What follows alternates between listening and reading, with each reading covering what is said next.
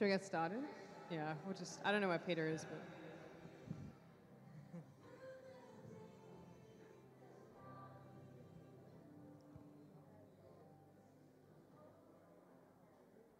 Good morning, church.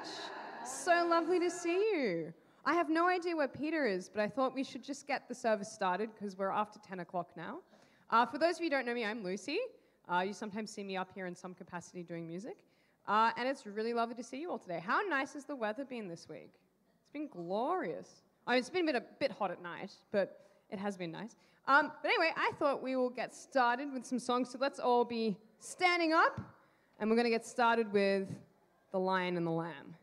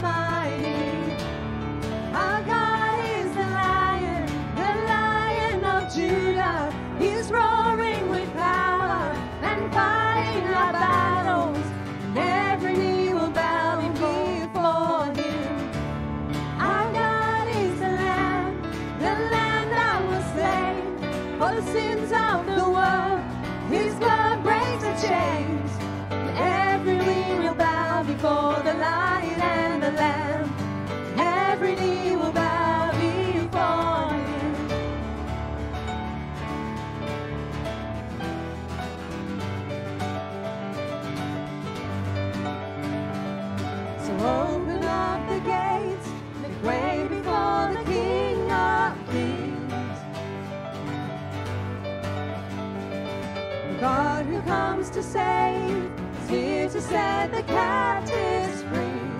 But who can stop the Lord Almighty?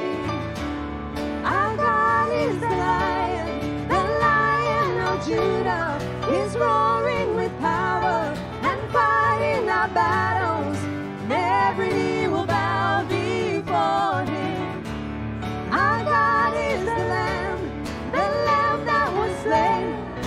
Sins of the world. His blood breaks the chains.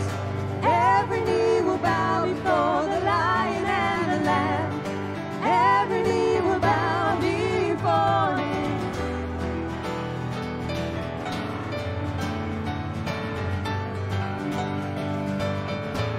Who can stop the Lord Almighty?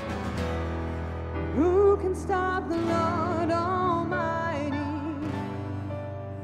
can stop the Lord Almighty?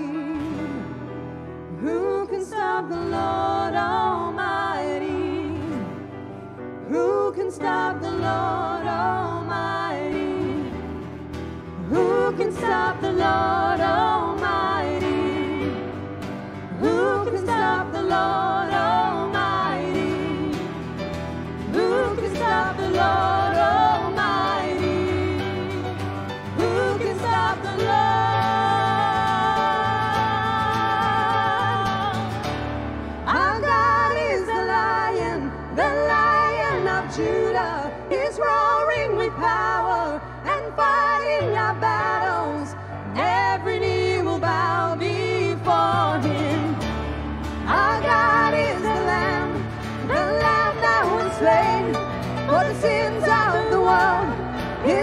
breaks the chains.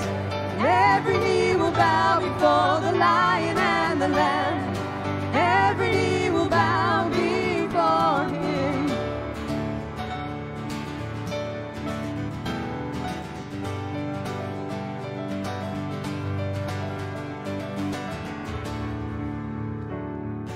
Very nice. All right, we're going to continue with The Battle Belongs to the Lord.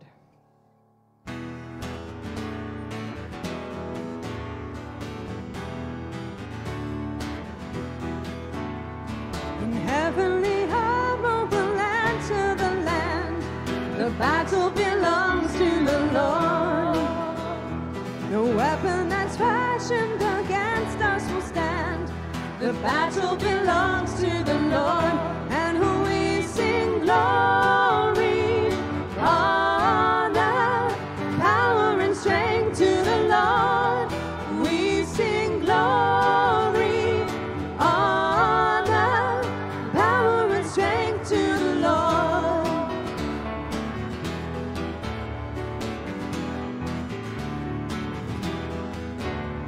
The power of darkness comes in like a flood, the battle belongs to the Lord.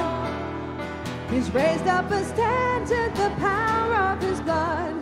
The battle belongs to the Lord, and we sing glory,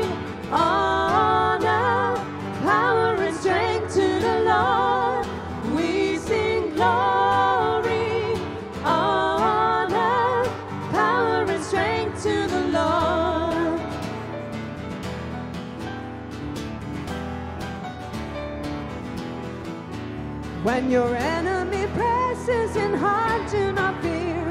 The battle belongs to the Lord.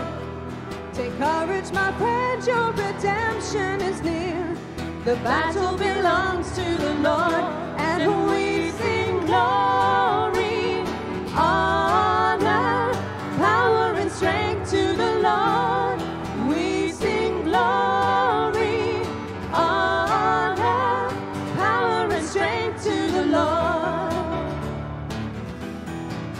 Let's sing that again. And we sing. And we sing glory,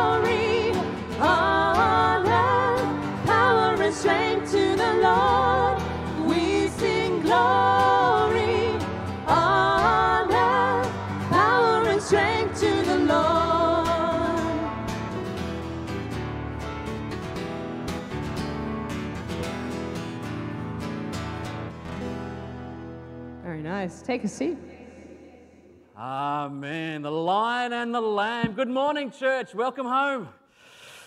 How are we going this morning? Are we well? Great to be with you again. My favourite time of the week. For those of you who don't know me, my name is Peter. It's my great joy and privilege to serve as the minister of the word here at this place, here at Church in the Marketplace. So, a big welcome to all of you, particularly a few new faces, a few visitors I see this morning, and if you're watching uh, online from home this morning. Friends, we are in the middle of a journey through the mighty book of Exodus. Yes, Carol?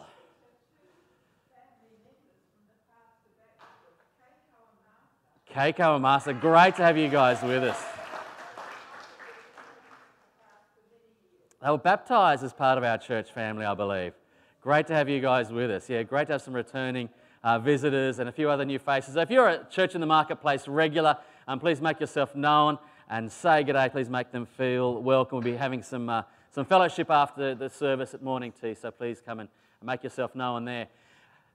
We are looking at the story of the Lamb. So I thought it was appropriate uh, to sing the Lion and the Lamb this morning. The Lamb that was slain. We're up to that part of the wonderful book of Exodus now, where we are at the final 10th and most devastating plague. Pharaoh has hardened his heart and is refusing to yield, to let God's people go. And despite warning after warning, plague after devastating plague, one final plague is coming. Uh, what we call the Passover. And we are finding out how there was only one way to be protected from this most destructive force in all the cosmos, and that was, was with, with blood of an innocent, helpless creature. Be looking at how this first Passover points forward to another lamb. And if you know the Christian story, you'll know where I'm going with that this morning. But please know that you are welcome here in our midst here at church in the marketplace here this morning. If you're a CMP regular, we'd like to let you know about a few things. We'd love you to be giving uh, electronically if you can, to be giving your tithes electronically. If not, there is a box up the back for you to be giving some cash to help the, the ministry here in this place continue into the future. If you are a regular or a visitor, please know that we would love to pray with you this morning. If there's something that is on your heart that you're wanting to let go of, that you're wanting to hand over to God, please come down the front and an elder will come and, and pray with you and, and, and be with you, hear your story, hear your concerns, and, and present them to God, to let them go, to leave them at the foot of the cross. So that's at the conclusion of the service this morning. Please come down the front. Otherwise, it's uh, out to morning tea. Um, but if you are able to help out before you head out to morning tea, we will need some help packing up for pre-polling is here in this space again this week. Uh, we'd love you to be praying that we can in some way connect with the voters, with the punters that are coming into our space. Um, James has asked if you could just pack up the chairs and then he can um, stack them in the Trinity room next door. Um, the stage will also need to be packed up, but he will need uh, to show you some guides with that. But if you're an able bodied person, please stack some chairs at the conclusion of the service. That would be super helpful. We'd love to have you join us online every Thursday. We have a Thursday morning prayer group just for half an hour from 8.30 to 9 o'clock. So if you can't come to our in-person prayer group on a Tuesday morning, Thursday mornings, online via Zoom, contact me and I'll give you the Zoom link to, uh, to come and pray with us every Thursday morning. Easter will soon be upon us. So, Easter at Church in the Marketplace will begin with Palm Sunday with an Easter egg hunt. So, you've done this before. We're inviting uh, our friends here in the Bondi Junction community into our space to have an Easter egg hunt. So, the little people will be upstairs having an Easter egg hunt throughout the building. Hopefully, while mums and dads are here worshiping with us, we're hoping that we can really connect with the people that come in. Uh, so, please be inviting some people along. If, if, you know a family with young kids, please invite them along to, uh, to our Easter egg hunt here at 10 a.m. on Sunday, the 2nd of April, Palm Sunday, the Sunday before Easter. Uh, we are also would love to invite you to Messiah for everyone. A handful of us from our congregation have been uh, learning some elements of Handel's Messiah. How's it going, do you think, Bill? Are we ready? Yeah, good answer. We're still working on it, right? Some people like Bill know what they're doing. Other punters like me are there to make a joyful noise. Our performance will be at Luga Uniting Church in Holy Week on Wednesday the 5th. So it's Wednesday of Holy Week at 6.30 p.m. down at, at Bray. Uh, $25 for adults, uh, 70 for, for families. So it will, won't be just featuring mugs like myself. There will actually be some professionals going to be having a string quartet uh, coming as well. So uh, we're going to be performing uh, three items in Handel's Messiah and leaving the, uh, the real hard stuff to the professionals. So we'd love you to come along. Messiah for everyone, Wednesday the 5th. The following evening will be what we call Maundy Thursday. It is the night that Jesus celebrated the Passover with his disciples. It is the night that he was betrayed. Uh, we are going to have the blood bank in here all week. So we're going to invite uh, the church in the Marketplace family down to St. Columba's to share with a special Passover meal, a special final Last Supper. Actually, going to be having a sit down meal, a lamb meal, a Near Eastern meal, flatbread, a tabbouleh, and, and, and lamb. Uh, down at, uh, at St. Columba's in Woollahra. Bookings are essential, yes, Don?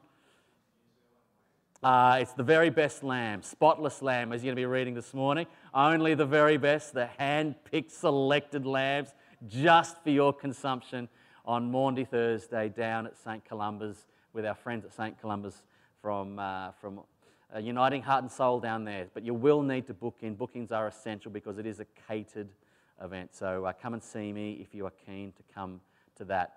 Good Friday, we'll be worshipping here in our space here at church in the marketplace, 10 a.m. as usual. So, Good Friday creative worship here in this place. And then on Easter Sunday, we're continuing our tradition of a dawn service down at Bronte Beach. Again, a combined church service down at Bronte Beach, 6 a.m. for the early risers. You'll be rewarded with hot cross buns and tea and coffee following the service. And then uh, morning worship back here in this space at 10 a.m. as usual. So, plenty of opportunities uh, to gather together as God's family and worship over Easter. If you want any more information, please come and see me. I think that is just about it, other than to say congratulations to Eric and Hitomi back from their official wedding, officially married. It's all done. Well done, brother. We're so happy for yourself and Hitomi. Uh, recently got back from uh, getting, uh, well, doing the fancy, frilly bit, the really fun bit in New Zealand. So, congratulations, brother. Please pass on our, on our congratulations to Hitomi as well. I'm going to uh, ask you to spend just a moment chatting to your neighbour. Introduce yourself to your neighbour. If you're a CMP regular, please say good day to a visitor. You might also like to use this time to grab a Bible up the back if you don't yet have a, a, a copy yourself or have it on in electronic format. We're going to be in Exodus chapter 12 this morning. Maybe you might like to ask your neighbour the question of Have you have ever had a debt erased? Have you ever been in debt to someone and had that debt written off? How did that feel? Give you a couple of minutes. Go for it. I'll be back with you in just a moment.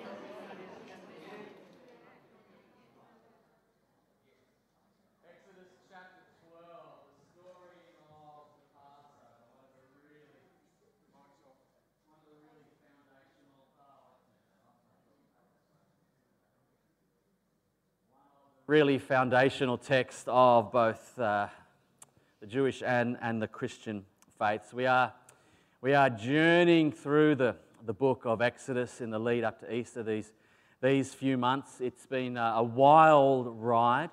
We've learned how God has, uh, has raised up this fellow Moses, this, uh, this rogue, really, this fellow who, well, he's a bit of an outcast. He's actually was a, an exile. He's actually a murderer, truth be told. But God has nevertheless called him to go and speak to the most powerful man in the world, despite the fact that he's slow of tongue. He might have had a bit of a speech impediment, perhaps. So, not a very likely man to lead God's people out of slavery. They've been in bondage uh, down in Egypt for about 400 years. They found their way down there following uh, Joseph bringing his family down there, Joseph of Technicolor Dreamcoat fame. And they've obeyed God's command to go forth and multiply. Now they are a mighty nation. They've grown to be a nation, but they are enslaved. They are in bondage to the people of, of Egypt. Moses has been raised up and has, and has commanded Pharaoh, gone to Pharaoh and said, Let my people go. And then we learnt last week how, well, Pharaoh was foolish. Pharaoh has hardened his heart. And he responds with this, with this somewhat arrogant question back in, in chapter 5 Who is this God that I should obey him? He was living in a pluralistic culture, we learnt last week, a culture with, with many gods, very similar to ours today, where we all like to be our own God, don't we? So Pharaoh is wanting to know well, who is this God? In a land of many gods, who's this particular God who pretends to have some control over me that should have any influence over, over me? It's okay that you have your God, you do, you have your little God here, whatever. But as soon as you start to think that He has any influence over my life, well, that's when things uh, start to get a little bit, a little bit hairy. So he says, Who is this God that I should, that I should obey him? What's so unique? What's so unique about your God? What's so impressive about your God, Moses? What makes your God so special? What makes this God so irresistible that I should obey him? Well, today we are going to get the answer. Today we're going to get the answer to the question of who is this God that he should be obeyed. He's going to answer this question in devastating fashion, in what we call the Passover or the 10th and the final plague of Egypt. There's been nine that have gone before, if you weren't here last week, each one of them devastating, but each time Pharaoh has hardened his heart and refuses to yield. And so Moses comes to him with one final request please let my, my, my people go. So God is about to answer Pharaoh's question, his arrogant question of who is this God that has some sort of say or influence over my life. He's about to get an answer. And I want you to look what is at the center of it all. Look at what is at the center of God's answer to this arrogant question. In the middle of it all, at the center of this foundational meal for both Jews and for and indeed for Christians is, is a lamb. The center of it all is the bloody death of an innocent life, a helpless victim. This is counterintuitive. This is revolutionary stuff. This is, this is countercultural stuff. That the center of it all is the, the helpless victim that pays the price in order that others might live. There's no other faith that's really like that. This is revolutionary stuff. So let's Let's, uh, let's tune back into God's word in Exodus chapter 12, the first 13 verses. It actually goes over a couple of chapters. We don't have time to read it all. Just the first 13 chapters we've got on screen for you here this morning. The story of the Bible, the story of creation, the story of ultimate reality, the story of the cosmos, the story of your salvation and mine is, is, is the story of the Lamb. Let's have a look. Exodus chapter 12, verses 1 to 13. The Lord said to Moses and Aaron in Egypt, This month is to be for you the first month, the first month of your year. Tell the whole community of Israel that on the 10th day of this month, each man is to take a lamb for his family, one for each household.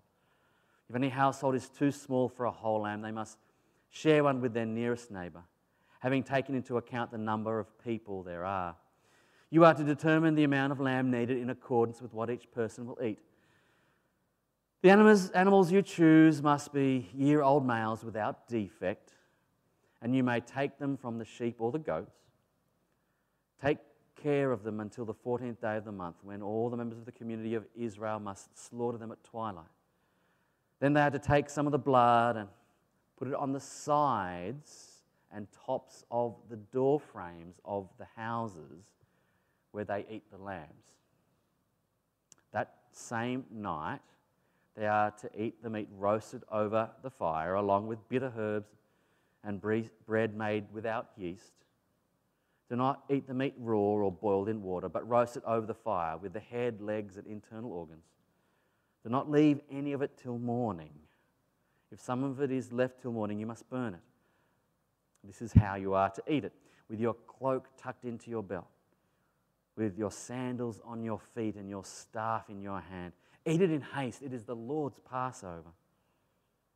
On that same night, I will pass through Egypt and strike down every firstborn of both people and animals, and I will bring judgment on all the gods of Egypt.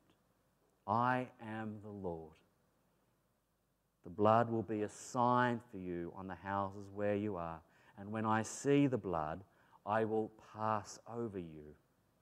No destructive plague will touch you when I strike Egypt. Let's pray. Uh, loving and gracious God, please bring this passage to light for us this morning. This foundational text, Father, may we see it perhaps from a new angle, a new perspective we hadn't seen before. This is familiar to many of us, perhaps new to some of us. So, Father, regardless of where we are on our journey with you, reveal yourself to us, we pray. Father, we pray that my words might be your words. We pray that I might decrease and you increase in all that is said and in all that is heard. And the people said, Amen. So, God has called Pharaoh over and over and over again let my people go, release them from their grinding poverty and slavery. Uh, but Pharaoh stubbornly refused. So, he sent these terrible plagues that we looked at last week. And now, one final devastating plague is about uh, to unfold. Uh, God says he will pass through Egypt and strike down the firstborn from the greatest down to the least. He says in verse 23, if you've got it open in front of you a little bit later on, he says, A destroyer is coming. A destroyer is coming upon the land.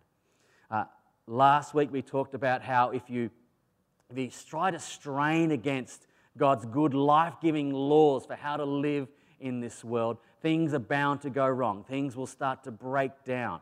Uh, we unleash forces of destruction and chaos. We looked how the plagues are, in fact, like almost an undoing of the good creation uh, that God had, had set in place. We see this on many, many levels when we defy God's good commands. If we uh, defy His command to, to not rest, to not take a day of rest, if we, if we overwork, if we make work a, like a God or, or an, an idol in our lives, things start to go wrong. Things start to break down, don't they?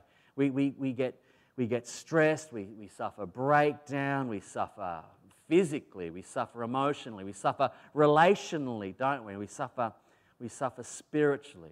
If we, if we, if we try to hold on to grudges and, and, and, and hatreds for others, it's not just pastors and ministers tell you, but, but doctors and counselors would tell you it's not good for you. You're going to suffer breakdown. You're going to suffer emotional breakdown, relational breakdown, perhaps even physical and, and spiritual will break down. Well, this is what's happening here. Pharaoh is setting himself up against God. He's, he's, he's, he's putting himself in a place above God. He's setting himself up as God, as master and commander of, of his own life. And it's, it's causing destruction. It's bringing pain, not just upon himself, but upon his whole, his whole nation. And now a destroyer will come. Uh, a divine judgment day is coming, like a preliminary kind of judgment day is about to be unleashed. The destroyer is about to run through Egypt, the greatest military power, the greatest political power the world has ever seen at this point. There's going to be nothing that they can do to stop it. Their big army will be helpless against this destroyer. Their magicians and their sorcerers will be useless against it. The locks on your doors will not be able to stop it. You'll be helpless against God's destructive force. There's only one thing that is going to protect you. There's only one thing that is going to be able to withstand this destructive force from the most powerful being that breathed the cosmos into existence. And what is that one thing that each family is going to need? A lamb. A lamb. A lamb is going to save you. I'm going to be saved from the destroyer by Shaun the sheep. It's, it's crazy, isn't it? It, it, it? It's really counterintuitive. The meekest, most vulnerable of, of, all, the, of all the animals.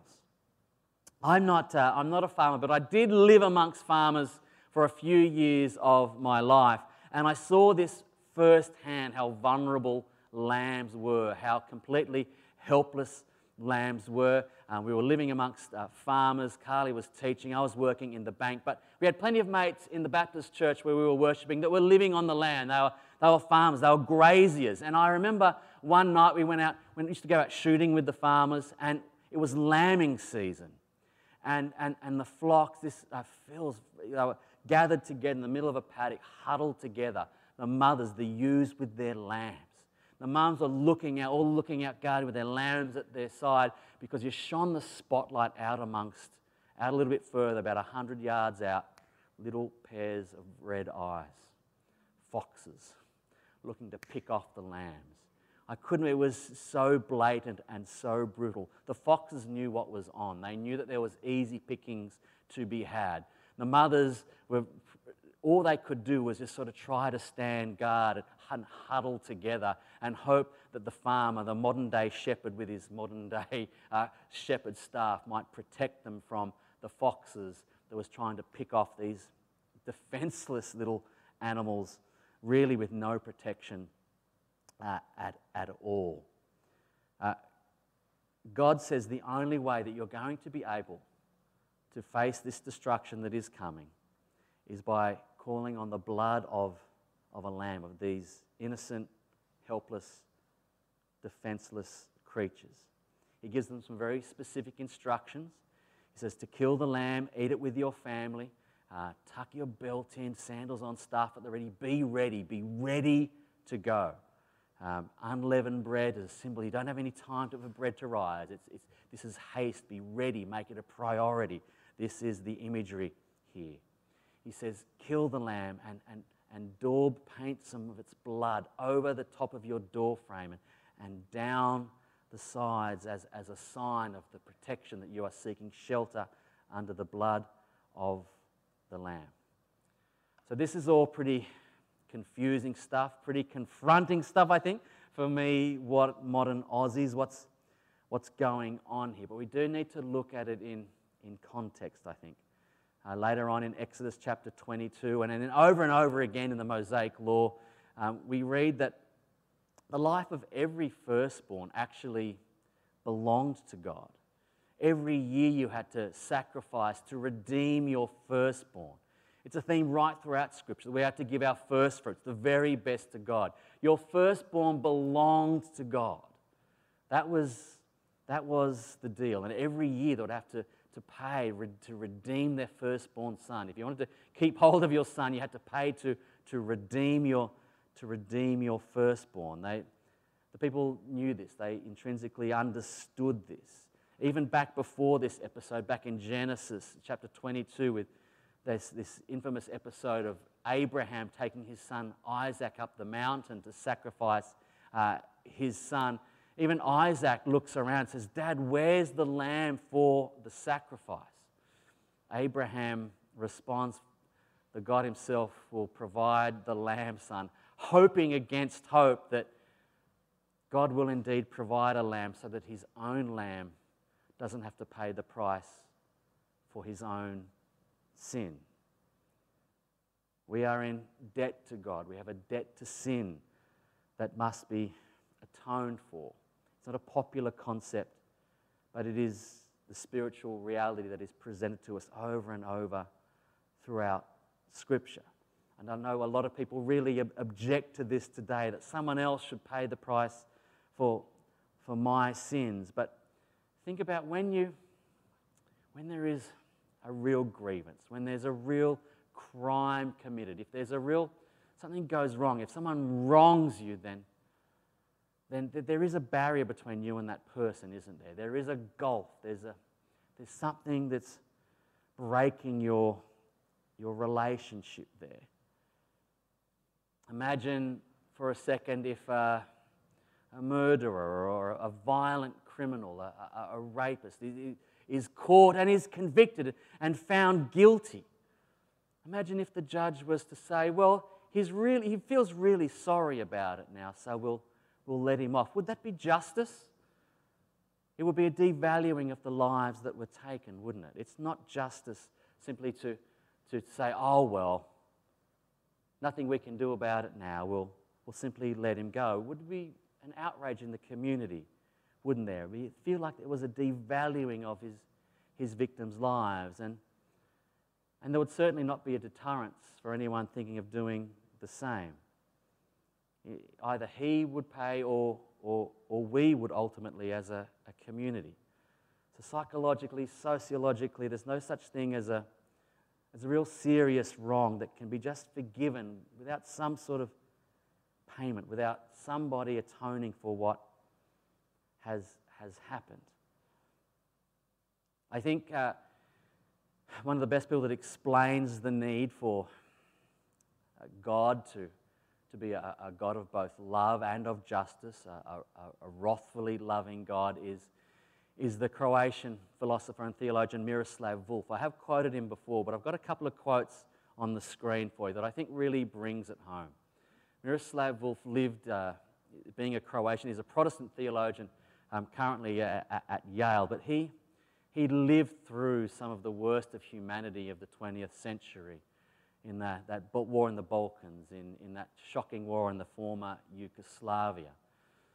And, and, he, and he addresses this issue that many of me, we modern Westerners, kind of object to with this, this notion of a God that is just peace, love, and mung beans, that wants to shower rose petals on you and wrap you up in his warm embrace without actually thinking that there is a price to be paid, that God's wrath is sometimes justified, that judgment is, is justified. He says, I used to think that wrath was unworthy of God.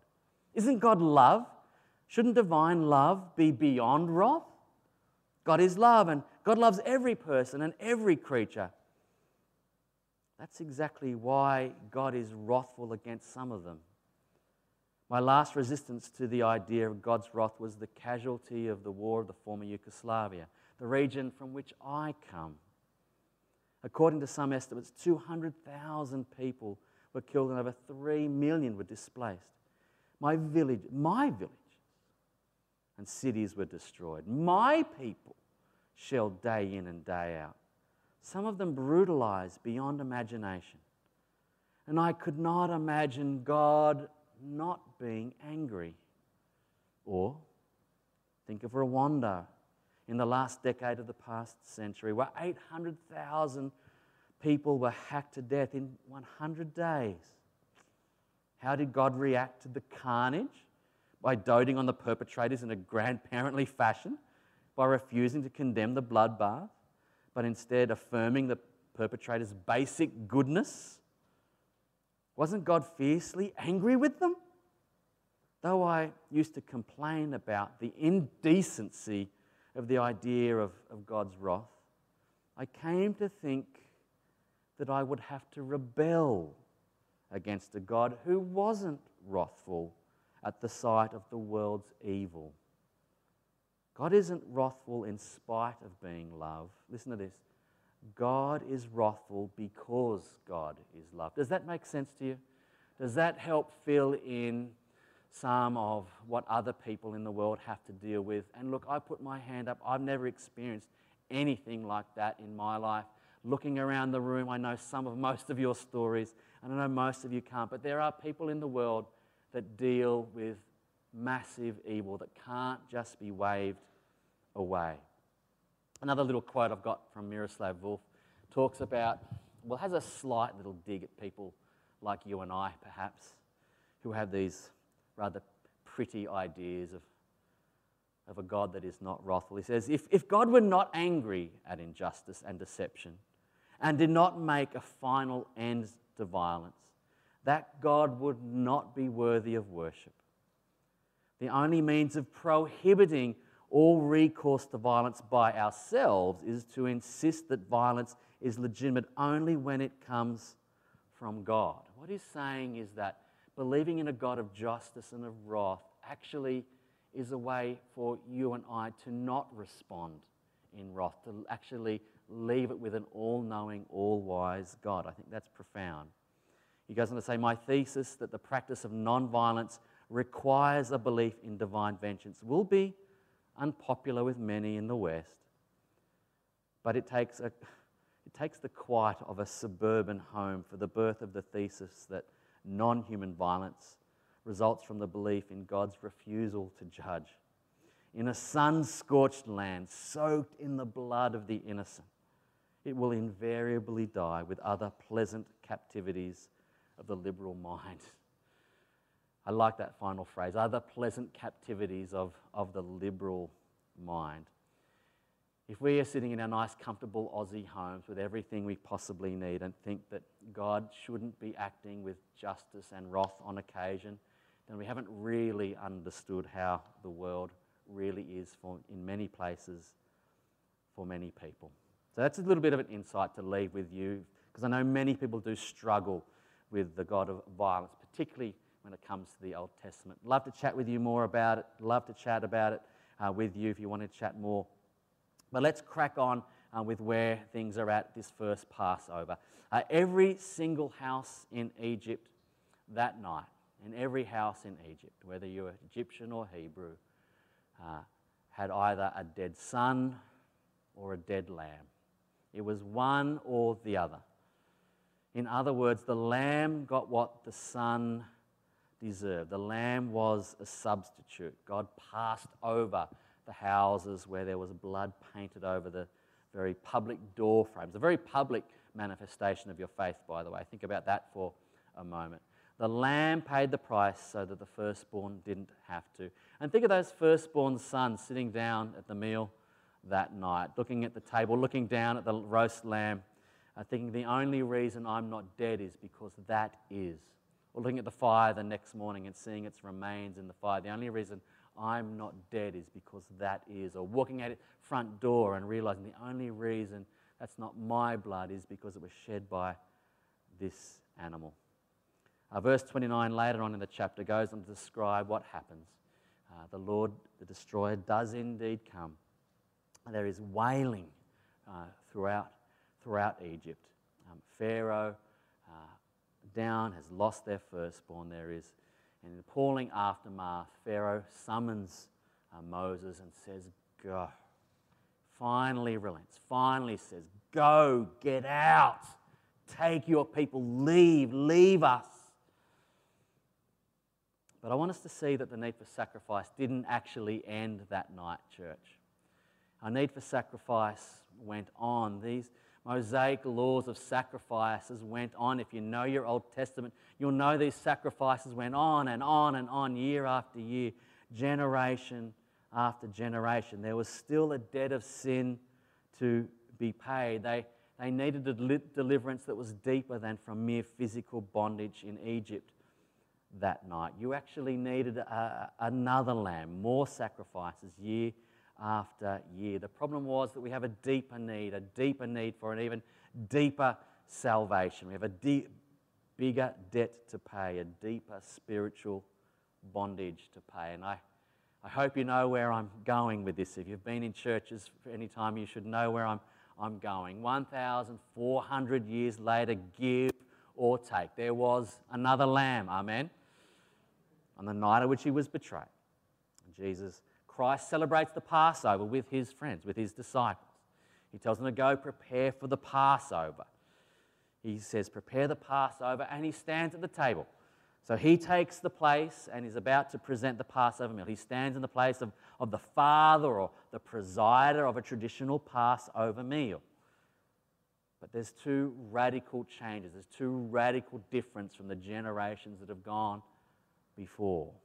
Two shocking changes, as a matter of fact.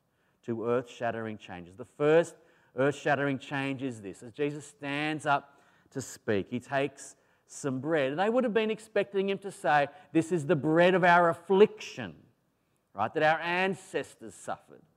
But instead, he stands up and breaks the bread and said, what, well, you tell me, what does he say? This bread is my body. What? This bread is my body. He's saying, This is, this is my body that is going to be broken. My body is going to bring you freedom, is going to bring you liberty. Freedom not just from a physical bondage, but a deeper healing, a deeper liberty. It's going to bring you healing and deliverance from sin and death itself. My body will bring you freedom. And here's the second shock. He's standing there at any Passover meal. You had the bread and you had the wine. We're familiar with this, of course, in Christian circles, but in every good Passover meal, you also, of course, needed the lamb. There's no lamb. There's no, in all the accounts, there's no record of any lamb being present. This is a Passover meal without the lamb. A Passover meal without the lamb. What sort of Passover meal is this, Jesus? You can't have a Passover meal without the lamb. Of course, Jesus saying, is saying here, we do have a lamb. I am your lamb. I am the one whose body will be broken. I'm about to give my life for you. I will bring you ultimate salvation. Back a millennia ago, God said, I'll bring you out politically, I'll bring you out physically. But Jesus is saying, I'm, I'm actually bringing you out spiritually. I'm bringing you out from underneath the very curse of sin and death that was placed upon you back at the fall, back in Genesis chapter 3. That's why John the Baptist says, Behold the Lamb of God who takes away the sin of the world. John gets it. He understands it. John chapter 9, don't, I don't know where, John 1933 points out that, that John, that Jesus' bones were not broken. He was a spotless, perfect, flawless Lamb of God. He was our, our perfect sacrifice. He's without blemish. And then go to the very end of your Bibles in the book of, of Revelation.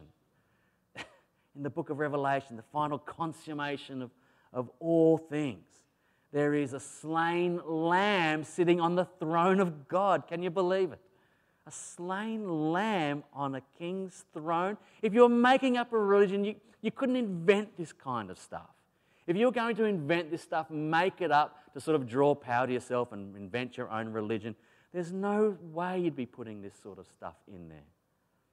This is an upside down kingdom. This is radical stuff. You would never have Jesus in the Garden of Gethsemane crying out, My God, my God, why have you forsaken me? This is radical life changing stuff. To be a Christian is to behold the Lamb of God that takes away the sin of the world, and it is to transform our lives. It is to conform ourselves to the likeness of this Lamb of God. As I was writing this message, I was writing this sermon, thinking, crikey, I'm going to have to go through all of this again in a couple of weeks on Good Friday. But then I thought, you know what? That's okay. Because every Sunday for the, for the follower of Jesus is Easter Sunday. Amen? We are the Easter people. Every day we are the Easter people. Every day our lives are to be marked by this same sort of self giving, self sacrifice, giving of one's self, loving those who are around you with a sacrificial sort of a love. And it should eliminate any sort of arrogance out there the Jewish people coming out of Egypt knew that they were no better, really, than their pagan Egyptian neighbors. Same too, we Aussie Christians should know that we're really no better than the most hedonistic, cashed up Aussie bogan out there. Our salvation has nothing to do with us. It's all God's work. It's all by the grace of God because He gave His Son as our Lamb of God as Volf points out, if the truth you hold to in your religion, where the world says, oh, religion's just going to bring about hatred and, and war and violence, well, that depends on the truth that you hold to. But if you come under the protection of the blood of the Lamb, if you hold to that truth, then you see that you are no more deserving, no better off than even the worst kind of person out there. And it will not lead to war and oppression, but to peace and liberty and flourishing societies. History has proven that to be true over and over again.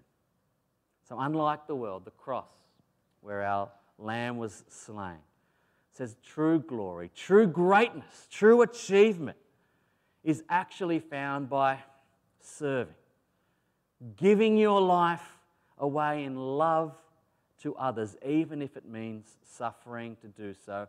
And some of our brothers and sisters in Christ suffer to the point of death to this very day. It means knowing that I can't save myself, no matter how hard I try. Knowing that all my worldly prestige, all my worldly possessions will ultimately amount to nothing.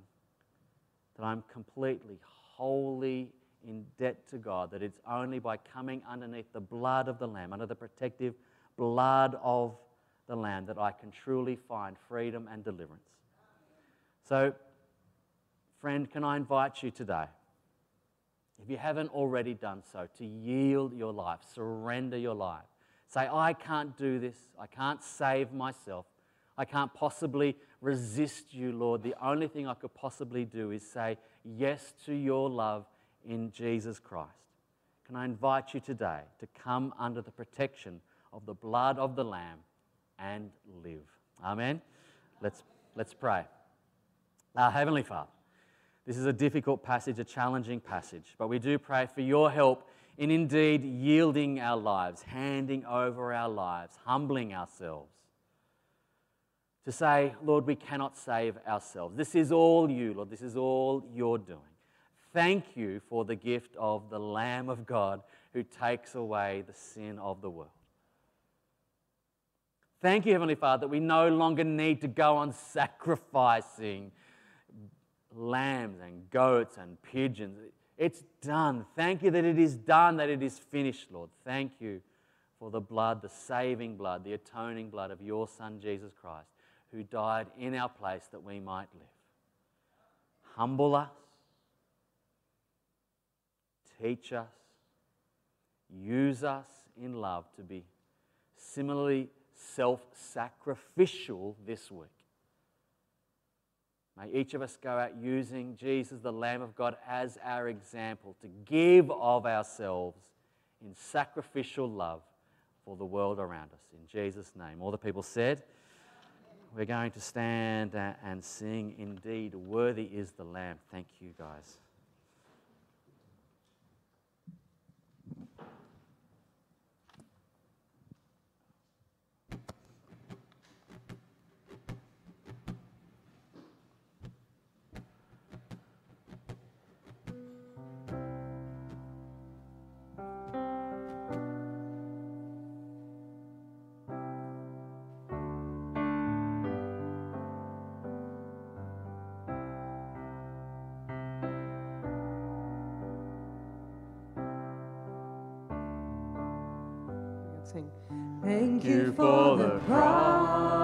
Lord. Thank you for the price you paid, bearing all my sin and shame.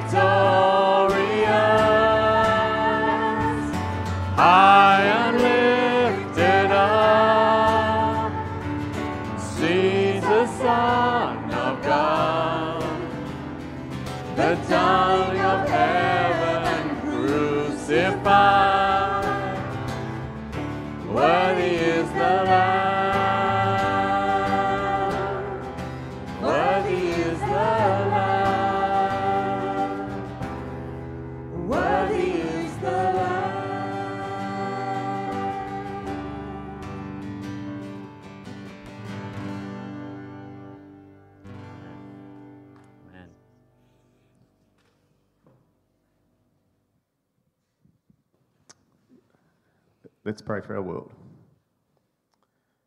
Mighty God, you are in the wind that moves across the waters, that whispers in the night, that will not be contained.